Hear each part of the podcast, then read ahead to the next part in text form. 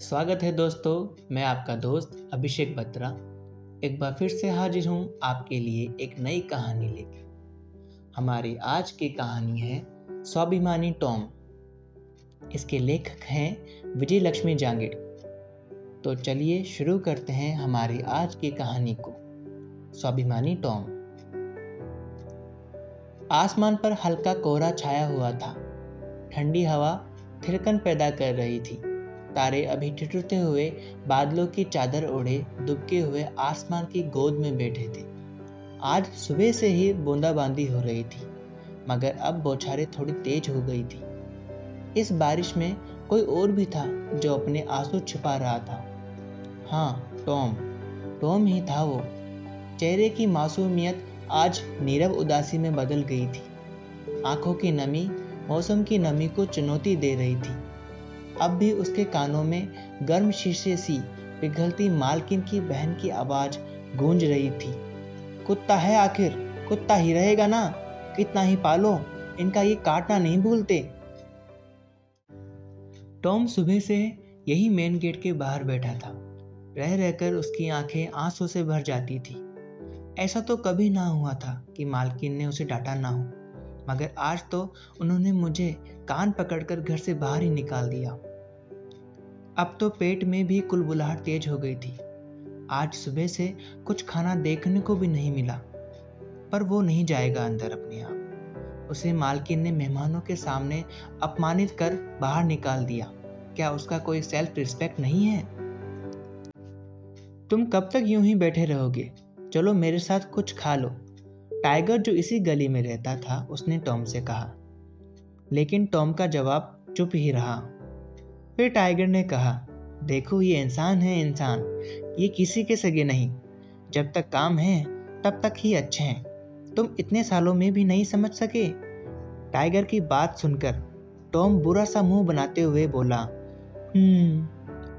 पड़ोस वाली शर्मा आंटी ने रात के बचे छोले और तीन दिन पुरानी ब्रेड डाली है अभी अभी कूड़ेदान के पास। भाई, अपनी तो दावत बन गई। चलता है तो बोल। इतना कहकर टाइगर चला गया। टॉम वहीं बैठे सोचता रहा। सही तो कह रहा था टाइगर, आखिर इतने सालों में भी मैं इस घर को समझ नहीं पाया। मैं तो उसे अपना ही घर समझ रहा था, पर आज एक पल में ही मालकिन ने मुझे पराया कर दिया। इतना सोचते हुए टॉम को वो दिन याद आने लगा, जब डोगी हाउस से उसे उषा दीदी लेकर आई थी। कितना खुश था वो कि अब वो लावारिस नहीं रहेगा, उसका भी घर होगा। फिर अचानक सड़क पर जा रही गाड़ी के हॉर्न से उसकी तंद्रा टूटी तो उसे ठंड का कुछ एहसास हुआ। वो थोड़ा सा सिकुड़ कर बैठ गया। तभी टाइगर और गली के दूसरे आवारा कुत्ते उसके पास आए और उससे हमदर्दी जताने लगे। टॉम सोच रहा था, पहले जब वह उषा दीदी के साथ वॉक पर जाया करता था तो कैसे ये सब उसे घूर घूर कर देखते थे भोगते थे, मगर आज आज सब बदल गया है। शायद मेरे और इनके बीच की जो खाई थी, वो मिट गई है।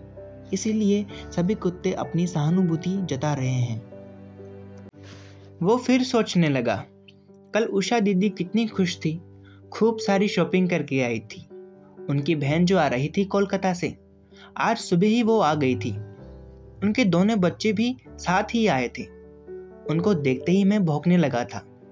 मुझे भोगता देख वो घबरा गए थे और दीदी ने मुझे रस्सी से बांधकर अपनी जगह बैठा दिया था। मेरा क्या कसूर था? मैं तो अपनी ड्यूटी ही तो कर रहा था। मगर वो छोटा लड़का बड़ा शैतान था। उसने बाहर से भीतर जाते हुए मेरी पूछ खींच ली।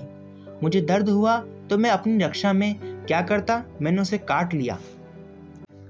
बस इतनी सी बात पर मालकिन की बहन ने पूरे घर में कोहराम मचा दिया और दीदी दीदी ने मुझे बिना मेरी बात समझे जाने एक ही झटके में घर से इतना कहकर वो फिर से सुबकने लगा था। अब मैं कैसे अपनी बात कहता? पर क्या उनको मेरी आँखों में मेरी बेगुनाही नज़र नहीं आई थी? मैंने तो सुना था, साथ रहते रहते हम एक दूसरे की भाषा और भाव समझने लगते हैं। फिर क्यों दीदी को मेरी बात समझ ना आई? अब तो रात भी हो गई है। सब खाना खाकर सो गए होंगे। दीदी को मेरी याद अब भी नहीं आई। ऐसा कहकर उसने एक लंबी आह भरी। कोई बात नहीं, मेहमानों की खातिरदारी में भूल गई होगी।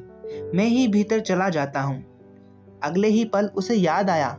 नहीं नहीं, मैं नहीं जाऊँगा। उन्होंने खुद मुझे निकाला था। फिर उसे उषा दीदी की याद आने लगी। जब वे रामायण का पाठ करती तो टॉम उनके बगल में बैठ जाया करता था। उनकी मीठी आवाज़ उसके कानों में मिश्री घोलती हुई गूंजने लगी। पर जहाँ सम्मान ना मिले, वहाँ जाना बेकार ही है। हाँ मैं मैं नहीं जाऊँगा, कभी नहीं जाऊँगा। सुबह जब गेट खुला और उषा मॉर्निंग वॉक पर निकली तो उसे टॉम की याद आई। ये क्या टॉम वहाँ नहीं था? कहाँ गया होगा? तभी उसे याद आया हे भगवान, क्या अब भी वो वहीं होगा? दौड़कर मेन गेट को खोलकर देखा। वहाँ टॉम सिकुड़ा पड़ा था। रात भर की बारिश और ठंड ने उसके प्राण ले लिए थे। उसकी मृत देह पर भी स्वाभिमान की चमक जो की त्यों झलक रही थी। तुम अंदर क्यों नहीं आ गए, टॉम? मैं तो तुम्हें डांट कर बाहर निकालने के बाद तुम्हें एकदम भूल ही गई थी। उषा ने टॉम से चिपक कर रोते हुए कहा, कैसे आते तुम अंदर? मैं ही भूल गई थी कि तुम तो स्वाभिमानी हो। बचपन से ही बेहद स्वाभिमानी रहे हो तुम। तो दोस्तों, ये थी हमारी आज की कहानी, स्वाभिमानी टॉम। आपको ये कहानी कैसी लगी? अपने विचार और सुझाव कमेंट बॉक्स के माध्यम से हमें ज़रूर दीजिएगा। और ऐसी और कहानियाँ सुनने के लिए हमारे चैनल को फॉलो कीजिए।